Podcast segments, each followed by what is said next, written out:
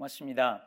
아, 우리 오늘 성경 봉독을 위해서 아이돌 한 분을 모신 것이 아니라 아, 우리 한국에 가신 이종수 집사님, 박영아 집사님 아들 우리 이승윤 학생입니다. 예, 우리 이렇게 성경 봉독 해 주셔서 너무 고맙습니다.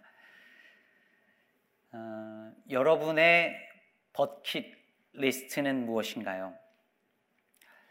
잘 알려진 것처럼 버킷 리스트는 자기가 죽기 전에 해보고 싶은 일들의 목록이지요. 2007년 말에 개봉한 랍 라이너 어, 감독의 그 영화 버킷 리스트 바로 저 영화죠. 이 영화 때문에 한국 사회에서도 나만의 버킷 리스트를 만드는 것이 어, 유행하기도 했습니다. 이 영화를 많이 보셨을 텐데 거기 영화에 잭 니콜슨하고 모건 프리만이 시한부 판정을 받은 아, 노인들로 등장을 합니다. 이들이 자기들이 죽기 전에 하고 싶은 일들의 그 리스트를 만들어요. 그리고 하나씩 성취해 가면서 리스트의 항목을 지워 나가죠. 사실 이 노인 중 한 명, 거기에 에드워드라고 하는 그 노인이 엄청난 부자였기 때문에 가능한 일이었을 것입니다. 스카이 다이빙을 하고 머스탱을 운전하고 북고기를 날아가고 인도의 타지마하, 중국의 만리장성, 아프리카 사파리, 이집트의 피라미드 여행을 다니기도 합니다. 이렇게만 보면 인생의 마지막 그 마지막이 이제 곧 다가오는 그 순간에 자기가 해보고 싶은 걸 다 할 수 있으니 참 부럽다라는 생각이 들죠. 하지만 제가 이 영화를 보면서 느낀 것은 그저 죽기 전에 내가 하고 싶은 것 다 실컷 해보자는 그런 어떤 것이 아니었습니다. 오히려 이 영화가 말하고자 했던 것은 당신이 정말 원하는 것은 무엇인가? 당신의 진짜 소원은 무엇인가? 라는 질문이지 않을까 생각했습니다. 실제로 이 영화는 후반부로 접어들면서 주인공들이 자기들이 진짜 원하는 것이 무엇인지를 찾아가는 내용으로 전개됩니다. 오늘 본문 우리가 잘 아는 본문이지요. 7절에 보면 하나님께서 솔로몬에게 이렇게 물으십니다. 내가 너에게 무엇을 주랴? 너는 구하라. 그러면 이건 다른 말로 말하면 너의 버킷리스트가 무엇이냐? 네 소원이 무엇이냐는 질문일 수 있겠죠. 하나님께 일천 번제를 드린 솔로몬의 예배를 하나님께서 기쁘게 받으시고 너의 소원을 말해보라. 내가 들어주겠다. 이러는 것 같습니다. 어마어마한 질문이었습니다. 그야말로 무제한의 제안이었습니다. 여러분, 여러분 오늘 밤에 만약에 하나님께서 여러분에게 나타나셔서 내가 너한테 무엇을 줄까? 내가 너한테 무엇을 줄까 물으신다면 여러분 뭐라고 대답하시겠습니까? 저는 유학생 시절에 늘 이 생각을 했습니다. 하나님께서 나한테 내가 너한테 뭘 해주랴 물으신다면 뭐 인물은 이 정도로 만족하고 뭐 아내 절대 바꿀 생각 없고 뭐 다만 하나님 영어 좀 잘하게 해주세요. 영어 좀 잘하게 해주세요. 이게 이렇게 말하고 싶었습니다. 네. 정말 정말 정말 절실했거든요. 여러분은 뭐라고 대답하시겠습니까? 네 소원을 말해보라라고 하면 여러분의 답변은 무엇입니까? 복음서에 보면 예수님께서도 사람들에게 비슷한 질문을 자주 던지십니다. 이르시되 너에게 무엇을 하여 주기를 원하느냐? 예수께서 말씀하여 이르시되 내게 무엇을 하여 주기를 원하느냐? 예수께서 머물러 서서 그들을 불러 이르시되 너희에게 무엇을 하여 주기를 원하느냐? 예수께서 돌이켜 그 따르는 것을 보시고 물어 이르시되 무엇을 구하느냐? 여러분 잘 보세요. 예수님은 너의 믿음이 무엇이냐라고 묻기보다 네가 원하는 것이 무엇이냐고 물으셨습니다. 여러분 왜 이 질문이 중요한 것일까요? 왜 내가 원하는 것이 무엇이냐고 자꾸 물으시는 것일까요? 그것은 내가 원하는 것을 보면 내가 무엇을 중요하게 여기는지 알 수 있기 때문입니다.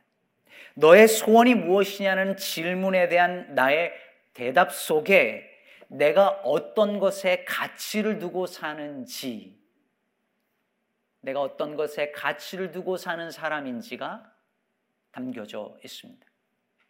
자, 그렇다면 솔로몬은 무엇을 원하느냐는 하나님의 질문에 어떻게 대답했을까요? 10절에 이렇게 말합니다.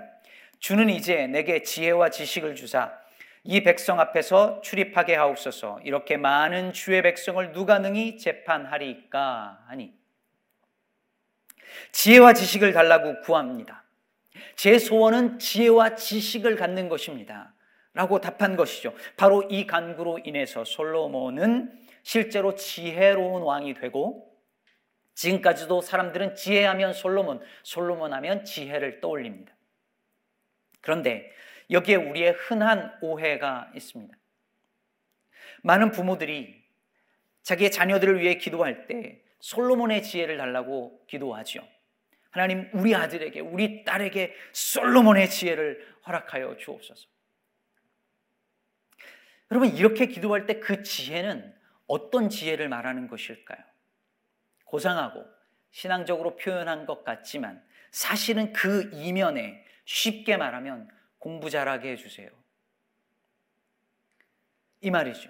솔로몬 같은 지혜를 주셔서 공부 잘하고 시험 잘 보고 좋은 대학 가고 시험 패스해서 사회에서 성공할 수 있도록 그런 지혜와 그런 명철을 달라고 기도합니다. 꼭 시험을 앞두고 나면 꼭 그런 기도합니다. 지혜와 명철을 주옵소서. 그러나 여러분 성경이 말하는 지혜는 그런 지혜와 아무 상관이 없습니다. 성경은 한 번도 세상에서 성공하기 위한 지혜를 가르치지 않습니다. 그럼 솔로몬이 구한 지혜는 어떤 지혜였을까요?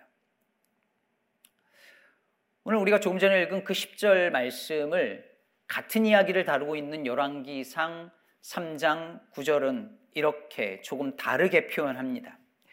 누가 주의 이 많은 백성을 재판할 수 있사오리까 듣는 마음을 종에게 주사 주의 백성을 재판하여 선악을 구별하게 하옵소서. 솔로몬은 자기는 이 큰 나라를 다스릴 능력 없고 그 많은 백성을 재판하고 통치할 능력이 없다는 걸 알았습니다. 그래서 무엇을 구합니까? 듣는 마음. 그런데 오늘 본문 역대 하 이 본문에서는 솔로몬이 뭘 구했다라고 말하죠? 지혜와 지식. 그렇다면 이 같은 이야기를 다루고 있는 이 두 본문을 통해서 이 두 본문 이야기를 합쳐 볼 때 알 수 있는 게 무엇일까요? 지혜란 곧 듣는 마음이고 듣는 마음이 곧 지혜라는 것입니다. 공부 잘하고 좋은 대학 가고 성공하는 것이 그러기 위해서 필요한 것이 지혜가 아니라 듣는 마음이 곧 지혜라는 것입니다. 그렇다면 여기서 말하는 그 듣는 마음은 도대체 뭘 듣는 것일까요? 솔로몬은 뭘 그토록 잘 듣기를 원했을까요? 첫째로 당연히 하나님의 말씀을 잘 듣는 것을 뜻했습니다.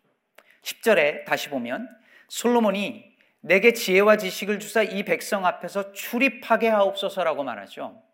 여기서 출입하다라고 하는 말의 원어의 뜻은 전쟁터에서 전쟁의 지도자로서 혹은 나라의 지도자로서 재판장으로서 그 임무를 잘 수행하다는 뜻입니다. 이제 솔로몬이 왕으로서 많은 백성들을 재판해야 합니다. 다스려야 됩니다. 통치해야 합니다. 특히 왕은 재판관의 역할이 컸어요. 그런데 누가 옳은지, 누가 그른지, 무엇이 선이고 무엇이 악인지 어떻게 판단할 수 있을까요? 바로 그때에 하나님으로부터 듣는 마음이 그 선악을 내가 분별하는 것이 아니라 누가 옳은지 그른지를 내가 분별하는 것이 아니라 참된 재판장이신 하나님으로부터 듣겠다는 거죠. 둘째로 여기서 듣는 마음이라고 할 때 그것은 백성들의 소리를 잘 듣는 마음을 가리키는 말이었습니다. 그럼 백성들 중에서 또 어떤 백성들을 말하는 걸까요? 네, 억울한 백성들. 가난하고 힘없는 사람들의 소리를 잘 듣는 것을 의미했습니다. 여러분, 10편 72편은요, 솔로몬의 시예요. 근데 1절이 이렇게 시작합니다. 하나님이요. 주의 판단력을 왕에게 주시고 주의 공의를 왕의 아들에게 주소서.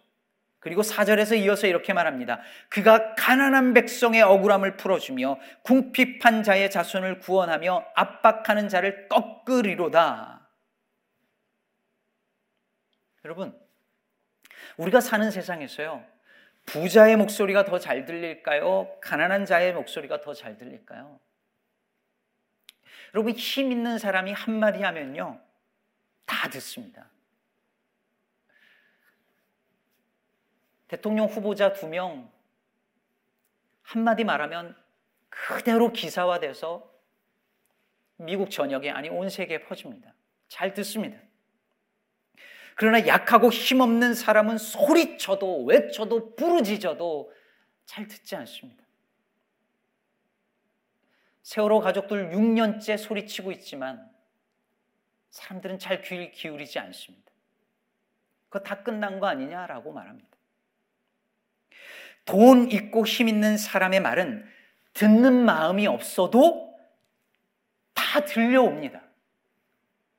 그러나 약하고 힘없는 사람의 목소리는 듣는 마음이 없으면 들리지 않고 외면당해요.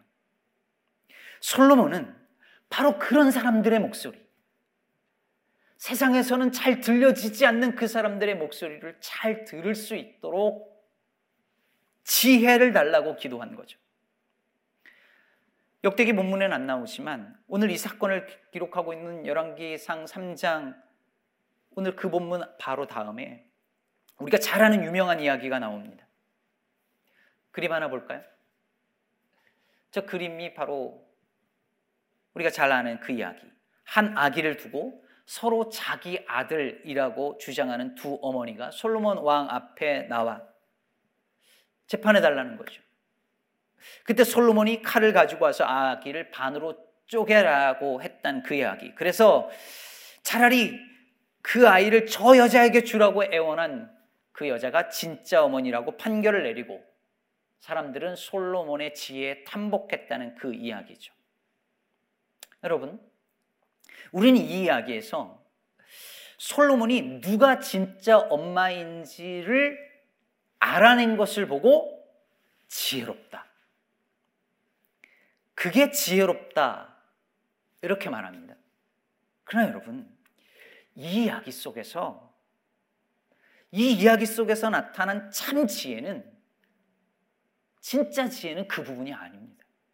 누가 진짜 엄마인지를 발견하는 방법은 다른 방법이 있을 수도 있었을 거예요. 솔로몬에게 하나님께서 주신 그 진짜 지혜가 참 지혜가 있었다는 것을 알려주는 구절은 이 이야기가 시작되어지는 열왕기상 3장 16절입니다.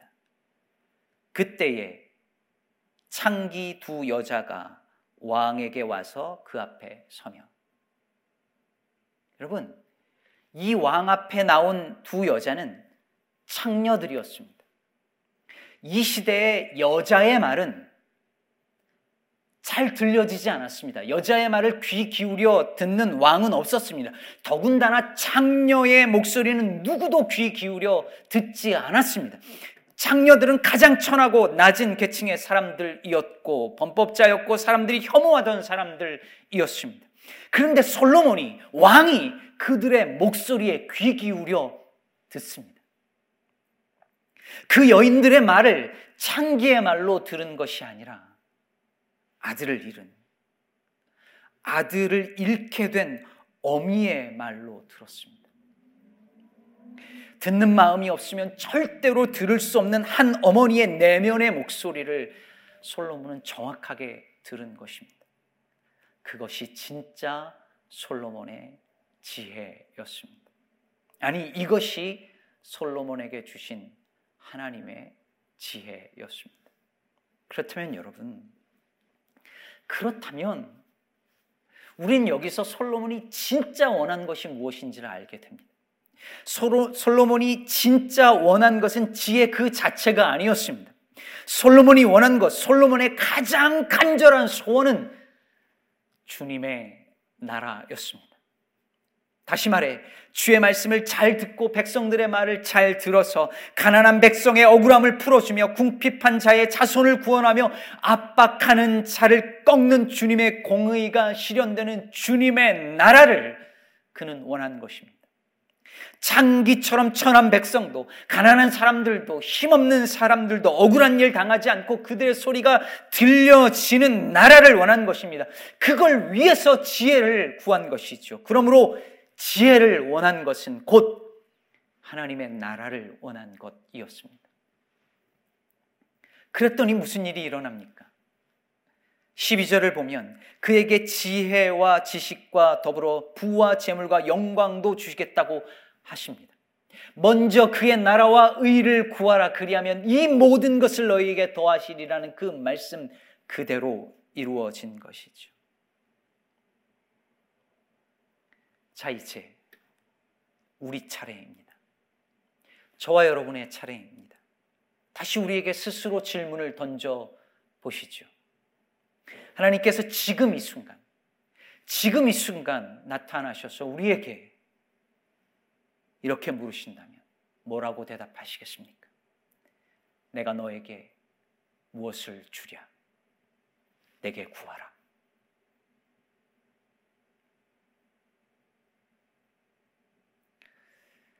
엉뚱하지만 설교 준비하면서 노래가 떠올랐습니다. 소녀시대의 소원을 말해봐. 그리고 가사가 생각이 안 나서 유튜브로 들어봤습니다. 앞부분만 잠깐 보려고 했는데 계속 보게 되더라고요. 가사가 대충 이랬습니다. 소원을 말해봐. 내 마음 속에 있는 작은 꿈을 말해봐. 난 너의 진이야, 꿈이야, 진이야. 소원을 말해봐. I'm genie for you, baby. 아, boy. 소원을 말해봐. I'm genie for your wish. 여러분, 알라딘에 나오는 그 지니가 말하는 거예요. 소원을 말해봐. 내가 뭐든지 들어줄게. I'm genie for your wish. I'm genie for your dream. 그런데 여러분, 오늘 하나님께서 마치 지니처럼 솔로몬에게 나타나서 말씀하시는 걸까요? 뭐든지 말해봐. 내가 다 들어줄게. 솔로몬이 원하는 건 다 주시려는 것일까요? 지니처럼. 그렇지 않습니다. 하나님은 지금 하나님이 원하시는 그것과 그분의 나라를 다스리도록 왕으로 삼으신 솔로몬이 원하는 것이 일치하는지 보고 싶은 것입니다. 그리고 우리에게도 너는 무엇을 원하느냐? 네가 원하는 그것이 내가 원하는 그것이냐? 묻고 계십니다. 예배를 시작하면서 읽었던 시편 27편에 여호와를 기뻐하라 그리하면 내 마음의 소원을 이루시고라고 하잖아요. 우리는 내 마음의 소원을 이루시고만 봐요. 그런데 여호와를 기뻐하는 게 앞에 있어요. 여호와를 기뻐한다는 건 주님의 뜻과 내 뜻이 일치하는 거죠. 그럼 당연히 내 마음의 소원이 이루어질 수밖에 없는 거예요.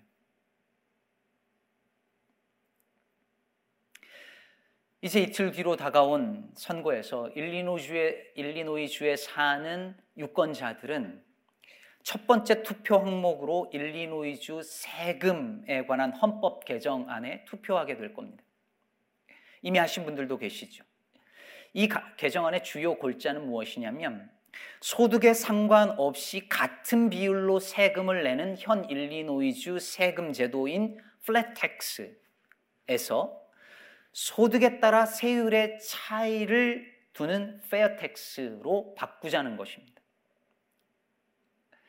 만약에 이게 사람들이 yes를 많이 해서 통과가 되어지면은 연간 소득이 25만 불 이상인 분들은 연간 소득 25만 불 이하인 사람들은 지금 세금과 같거나 더 낮은 세금을 낼 것이고 25만 불 이상 소득을 하는 분들은 더 높은 세금을 내게 될 것입니다.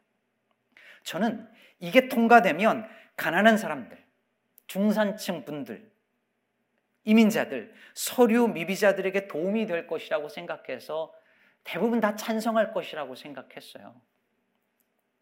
근데 한인 분들에게 질문을 던지면 의외로 반대하는 분들이 많다고 해요. 그럴 수 있죠. 생각이 다를 수 있으니까.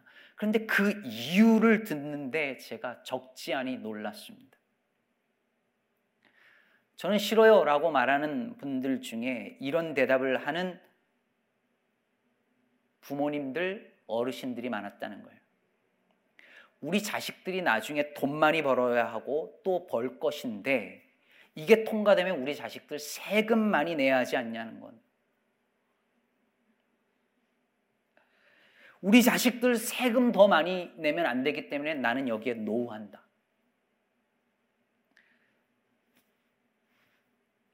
저는 이야기를 들으면서 혹시 그분들 설마 교인일까라는 생각이 들었습니다. 그리고 그분들에게 하나님께서 내가 너에게 무엇을 주랴 너는 구하라 하신다면 뭐라고 대답, 대답할까 생각했습니다. 주님, 우리 자식들에게 솔로몬의 지혜를 주시고 성공하여 돈 많이 벌고 세금은 덜 내게 해 주십시오. 라고 기도하는 건 아닐까요? 여러분 정말 믿음의 사람이라면 자식들에게 공부해서 남주냐라고 가르칠 것이 아니라 공부해서 남주라고 가르쳐야 하고 돈 벌어서 세금 많이 내서 가난한 사람들 도우라고 가르쳐야 하지 않을까요? 사랑하는 여러분, 예수를 믿고 나서 여러분의 소원이 바뀌셨나요? 여러분이 간절히 바라는 것이 바뀌셨나요? 예수를 믿는다는 건 내가 간절히 원하는 바가 바뀌어 가는 것을 의미합니다. 소원이 바뀌는 거예요. 땅의 것을 소원하던 사람이 하늘의 것을 소원하는 사람으로 바뀌는 것입니다. 그게 예수 믿는 거예요. 먼저 그의 나라와 의를 구하라. 그리하면 이 모든 것을 너희에게 더하시리라고 말할 때 이 모든 것에 관심이 있던 그 사람이 그 나라와 의를 구하고 그것이 평생의 소원이 되는 것. 그것이 예수 믿는 것입니다. 마가복음 10장에서 예수께서 제자들에게 이르시되 너희에게 무엇을 하여 주기를 원하느냐라고 할 때 야고보와 요한이 이렇게 답하지요. 주의 영광 중에서 우리를 하나는 주의 우편에 하나는 좌편에 앉게 하여 주옵소서. 예수님께서는 주님의 나라를 원하셨는데 그들은 주님의 나라에서 차지할 자신들의 높은 자리를 원했습니다. 주님이 원하셨던 것과 그들의 그들이 원했던 것이 달랐습니다. 소원이 달랐습니다. 그러나 훗날 야고보와 요한의 소원이 바뀝니다. 그들도 주님의 나라를 구하게 됩니다. 야고보서와 요한복음이 그 증거입니다.